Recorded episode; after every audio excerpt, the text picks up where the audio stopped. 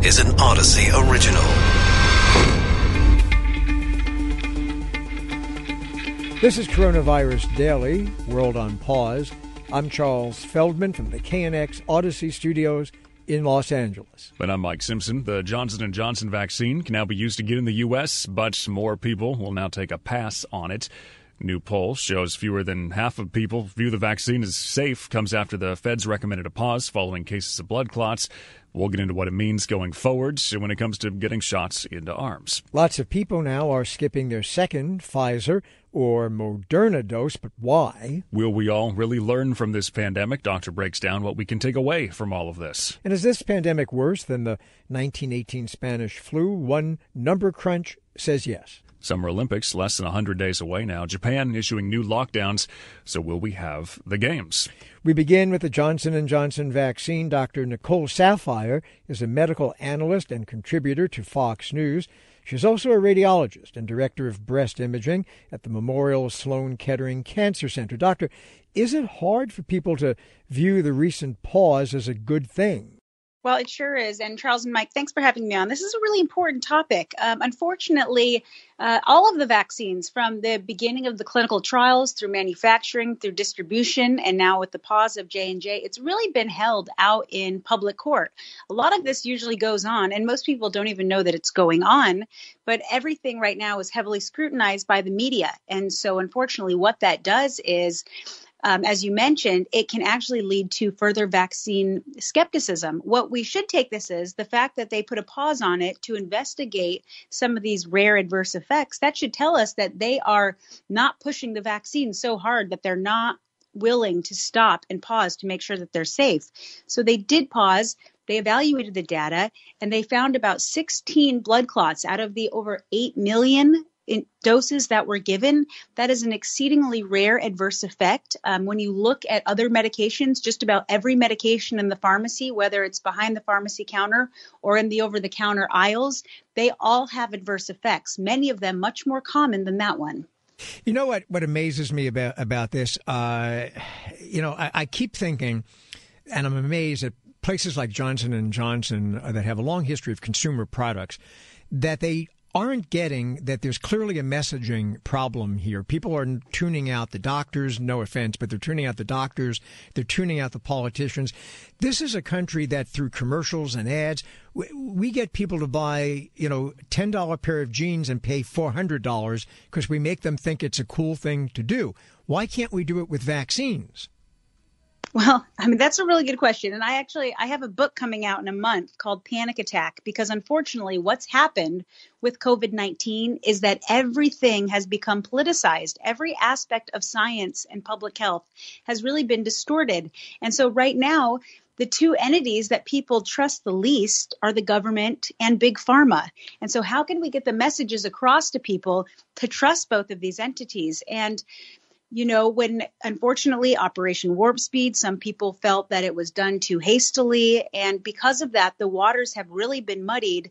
And while we should be relishing in the fact that we have incredibly successful and safe vaccines, we have people scrutinize overing it. And but I truly think the last thing they need is to have more Johnson and Johnson commercials right now because I don't think that's going to make anybody trust them anymore. What we need are our public health officials like the CDC and the FDA coming forth and telling people how safe they are. Do some of these need to just get into regular doctor's offices? I'm wondering for the vaccine hesitant, who is it that convinces them in the end? Is it that all your neighbors on the street actually got one and then you say, I will too? Is it your kid? Is it just your doctor? Maybe you've had him or her for, for 10 or 15 years, so you trust that person and they'll get you to get the shot? Who, who makes the connection? Well, you know, that's a really good question. And when it comes to childhood vaccines, obviously it's the pediatricians. When it comes to adult vaccines, it's really public messaging. When you think about your flu shot, most people go to a Walgreens or a CVS to get their flu shot. And that's what we're seeing with the COVID 19 vaccines. You're not going to your primary care doctor for the vaccine, you're going to your local uh, football stadium or whoever's has the vaccines at that moment. So it's really a, um, a public push. And so, you know, you're almost going to start being shamed if you don't have a vaccine because if everyone around you is vaccinated, then you will be the odd man out and you're going to be the person who could potentially bring it to the group. So remind everyone that you're not just getting vaccinated for yourself, you're getting it for your family, for your neighbors, for your community. So, as friends, we should be encouraging others to get vaccinated. Dr. Nicole Saphier, medical analyst, contributor to Fox News, director of breast imaging, Memorial Sloan Kettering Cancer Center. Doctor, thanks. New numbers show about 5 million Americans have missed their scheduled second shots of the Pfizer or Moderna vaccine. They say you need both for full protection. So, why are so many people skipping out? Dr. Michel Nussenzweig, senior physician, molecular immunology at Rockefeller University. Doctor, UK opted to space out the doses even more, make sure people get the first one right away. And then maybe it was better even if people waited between the doses. Possible these people are maybe doing something right? Um, no, that's unlikely. Um, I mean, it, um, it it's it's a, probably a good thing to go by uh, the protocols that the vaccine makers recommend. And that's for a couple of reasons, right? Number one, it was studied that way, and then number two, I guess if the first shot gets you to eighty percent, that's great, but we don't know how long the eighty percent lasts, and, and maybe it can be delayed a few weeks or something if if you missed your appointment and you circle back around like some of the other countries but then it, it's not going to give you probably the full impact of I don't know the year potentially that the double shot can get you. Well, that I don't know about that. but It's more about the uh, the interval, you know, that uh, where you're remaining susceptible um, to acquisition of the virus. So um, it, it's uh, it's not clear that waiting a month or two months would um, be worse in terms of the ultimate outcome uh, after the second shot, but the interval of time in between the two shots is what uh, one one would worry about. Is uh, a concern that by delaying that second shot, that there might be more of a potential for semi vaccinated people to develop variant uh, coronaviruses, or or not the case? Um, well, it could be that you know if you have a suboptimal immune response, that you would foster the selection of uh, mutant strains. Yes, that's possible. What do you think it is? Do you think people, some people report being a little wary or just downright afraid of side effects because they've heard, oh, the second dose, it's going to knock you out for a day. But that's also just a roll of the dice. Nobody really knows what it's going to be like. So you got to go and get your second dose. Yes, I certainly did. Uh, and I would recommend that everyone does because no matter how bad, you know, um, your pain in your arm is going to be, or a little bit of fever or malaise, um, you know, for a day uh, after the shot, it's not as bad as ending up in the hospital with coronavirus. That's for sure. So we, we find ourselves, though, in a weird situation, don't we? Because we've got some people who are getting the uh, Pfizer and Moderna shots. They are not getting the second one. So okay, you figure well maybe other people will be more happy to get the one shot Johnson and Johnson now that it's back. But we just did in our other segment a story about how uh, more and more people don't want to do that because their confidence has been shaken in it. So where does that leave us? Well, you know, people that are hesitant um, are going to be hesitant. I think the important message to get out there is that, um, irrespective of the side effects of Pfizer or Moderna uh, or um, uh, Johnson and Johnson, that it's far far better to get vaccinated than not to get vaccinated. Now, if you are a young woman uh, and um, you know you have a choice between Johnson and Johnson or the messenger RNA vaccines, then you might really want to choose the messenger RNA vaccines. Um, and in this country, we're very, very fortunate that we, in fact, uh, many people have that choice. Uh, so I think for others, for older people, uh, and for men in a more general way, um, it's no problem. Uh, there's no no evidence that there's a problem with the Johnson vaccine. Dr. Michel Nussenzweig, a senior physician, molecular immunology, Rockefeller University. Doctor, thanks. We'll learn from our mistakes during this pandemic, or we will just all forget and do the same thing the next time this happens. Dr. Stephanie Zaza, president of the American College of Preventive Medicine, with KYW's Matt Leon about how to prevent our short memories from working against us. Overall, you know, I think we've done a good job But that said, we've learned a lot of lessons along the way that we've had to, to make adjustments to and, and some things we just missed. And so thankfully we're in a place now where we have the, really the decisive prevention tool in the vaccine that can really move us forward if we can get people to take it. So I think that's going to be our next big hurdle is getting really high rates of vaccination.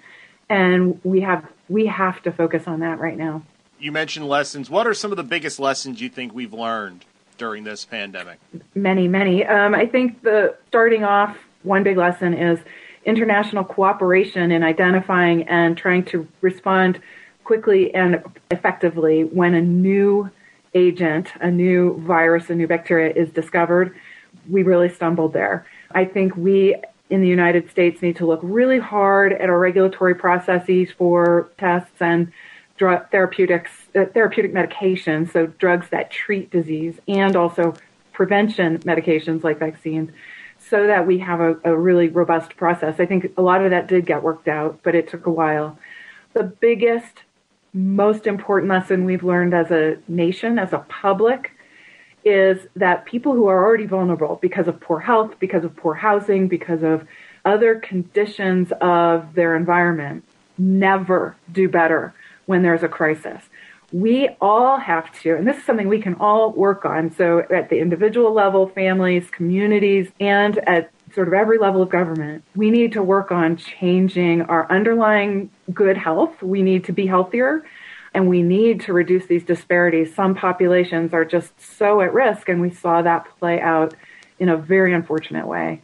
When we're looking ahead, people were telling us, I can't tell you how many documentaries I watched over the last 15 years, that the next pandemic's coming, it's coming. And you'd watch it and you'd get freaked out for the final 15 minutes of the show, but then you'd forget about it. Knowing that we've all kind of lived through this now, what are the biggest things we can do to help mitigate whenever the next pandemic comes down the comes down the pike.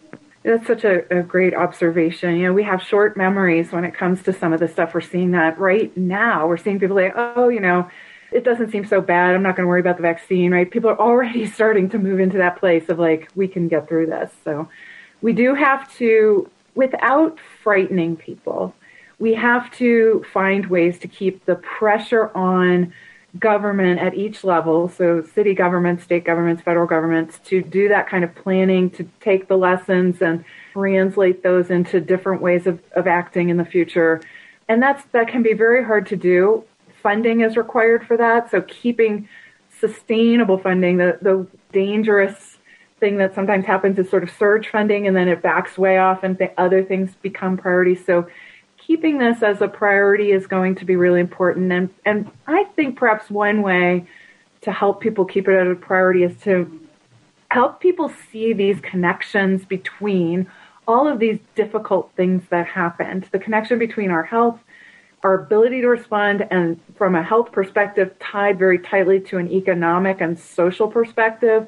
And if we can, and tying it also to some of these social justice movements that have arisen throughout this so that these helping people see how these things are always interconnected like this is a really is one way maybe we can help keep this as a priority. And that's something we as preventive medicine and, and public health physicians try to do all the time, but we often operate in the background. So another way is to sort of keep public health out in front of some of these conversations because this is this is what we talk about all the time um, and that could help keep it as a priority as well. Coming up after this short break, is this pandemic really worse than the 1918 Spanish flu? By one metric, the answer is yes. A report of the New York Times finds the U.S. suffered the biggest single year surge in its death rate since the federal government began publishing statistics. And that significantly surpasses the rise in the death rate during the 1918 Spanish flu pandemic. Things were different 100 years ago. Death rates much higher. Lots of progress over the century. With us is Dr. Harlan Krumholz, director of the Yale New Haven Hospital Center for Outcomes Research and Evaluation. So, doctor, if we reverse these trends for years and years, that's a pretty big turnaround. Yeah, it's been an unfortunate year. There's no question about it. And and these kind of numbers and, and analyses, I think, put in in bright relief just just how devastating this last year has been. And the the um, when we talk about the excess deaths, is it all necessarily because of COVID, or are we also talking about people dying from other things because the pandemic prevented them from seeking medical care or getting normal, you know, checkups, that sort of thing? Yeah, I think that's a really good point, and and it's a chance to highlight the importance of people who have held back from getting routine visits or even emergency care because of fear about the pandemic and and that became a, a, secondary uh, sort of uh, cause of harm from the pandemic. And but but these excess deaths are really largely about the the direct deaths from from COVID itself. The the numbers are kind of mixed so far on a lot of these other causes. we have concerns that long term they're going to continue to rise unless we get ahead of again a lot of these uh, issues around especially preventive visits. And and you know want to encourage people who missed visits uh, that were about checkups or or uh, you know any other parts of their health that, that people sort of get catch up with that. But but really this is about the pandemic. And I, I think the real tragedy here is is that you know largely this could have been uh, mitigated to a great extent. You know it's it should give us cause as a nation to reflect on what we did how we performed and and what we need to do thinking forward because we were so intent on letting each state and each locality to sort of do their own thing. We're we're certainly one to you know enable that kind of freedom of action in a lot of ways in our lives, but because we lacked a national coherent policy, uh, you know there were a lot of lives that were lost as a result, and and not all countries looked like we did, and not all countries suffered the kind of harm that we did. But this was really of historic proportions. How much faith do you have that that kind of shakes out the way you want it to because we've talked about you know public health infrastructure being underfunded we've talked plenty about how this became very very political and that split a lot of people so is it going to be once we get through this easy to forget some of that until the next time it happens and then we're right back in the same place because because we didn't fix it this time yeah I'm, i guess i'm i still am hopeful that maybe we can put together some sort of bipartisan commissions that that rise above the politics of the moment don't seek to assign blame, but seek to understand where we can do to what we can do to position ourselves for for the future. Because certainly there are lots of lessons here, and and I think one of the lessons is that we have to remove the politics, and and so we have to figure out what the right balance is between letting people do what they want to do and what's in the public health interests, and then then we also have to realize the kind of things that that maybe we need to do as a nation to help protect people. I wonder what would have happened with this pandemic if it would have disproportionately affect wealthy people, if it would have uh, had a specific impact on people of means and power. Because again, we had a situation where the most devastation occurred in those who have the least voice, who have the least ability to influence the process. And so essential workers who couldn't really afford to stay home, or people who were trying to get testing and, and it just wasn't available, or if it was available, it was 150 bucks, 250 bucks at these sort of pop up testing places. And then, of course, when vaccines came out, uh, you know, not all places were as well organized as others. Uh, it was a great triumph to get vaccines out that fast. And I think we ought to acknowledge that. That was a real accomplishment. And largely, this nation helped push forward the vaccine development and its application. But but there are plenty of lessons here about what we can do better. And it, I think you're exactly right. That the way to get there is to be able to get away from blame, push this above the politics, and try to get some crisp recommendations about how we're going to protect ourselves. It is in our national interest to have these plans in place and be ready to move and to have people prepared should we face it again. Dr. Harlan Krumholz directs the Yale New Haven Hospital Center for Outcomes Research and Evaluation. The Summer Olympics in Tokyo is supposed to be from last year. Athletes all over the world getting ready to showcase their skills at the Games now just 88 days away. But new lockdowns ordered as cases are rising. So, what happens now? Michael Payne, CEO of Payne Sports Media Strategies, former marketing and broadcast director of the International Olympic Committee. So, Michael, three months, not a lot of time when we're talking the Olympics. Do they have a problem here or no? I don't think they do. The uh, Japanese government, the IOC, have put in place uh, incredibly strict measures to control and ensure they can deliver a safe games. Uh, they've banned international spectators. Uh, there will be very tight testing on the ground, and all of the athletes and everybody will be operating in a bubble. Um, I think the move to declare a state of emergency actually is to ensure that the outbreak doesn't take off during the Golden Week, which is Japan's big holiday week. Uh, if you actually look at the numbers in Japan, they're some of the lowest in the world in terms of the outbreak. And they just wanted to make sure they can keep it that way uh, so that the games can be safely staged. Okay, so answer the question for those who might be incredulous. Why does, in this case, the show must go on? Uh, I think the choice is either the show goes on or you cancel it. And the biggest losers there will be the athletes. There are an awful lot of events, uh, I mean, in, in America throughout taking place now, uh, albeit with restricted measures. And, you know, why would you want to deprive the athletes for their one time on the world stage when other events in Europe, the European football, will take place in a few weeks' time? In terms of how to pull this off, you mentioned the testing, the infrastructure, how tight it's going to have to be, because it's not just the athletes. I mean, you know how many support people have to go and what it takes to really to put the games on for, for those couple weeks. Well, the support people have been cut right back so that it is really only mission critical.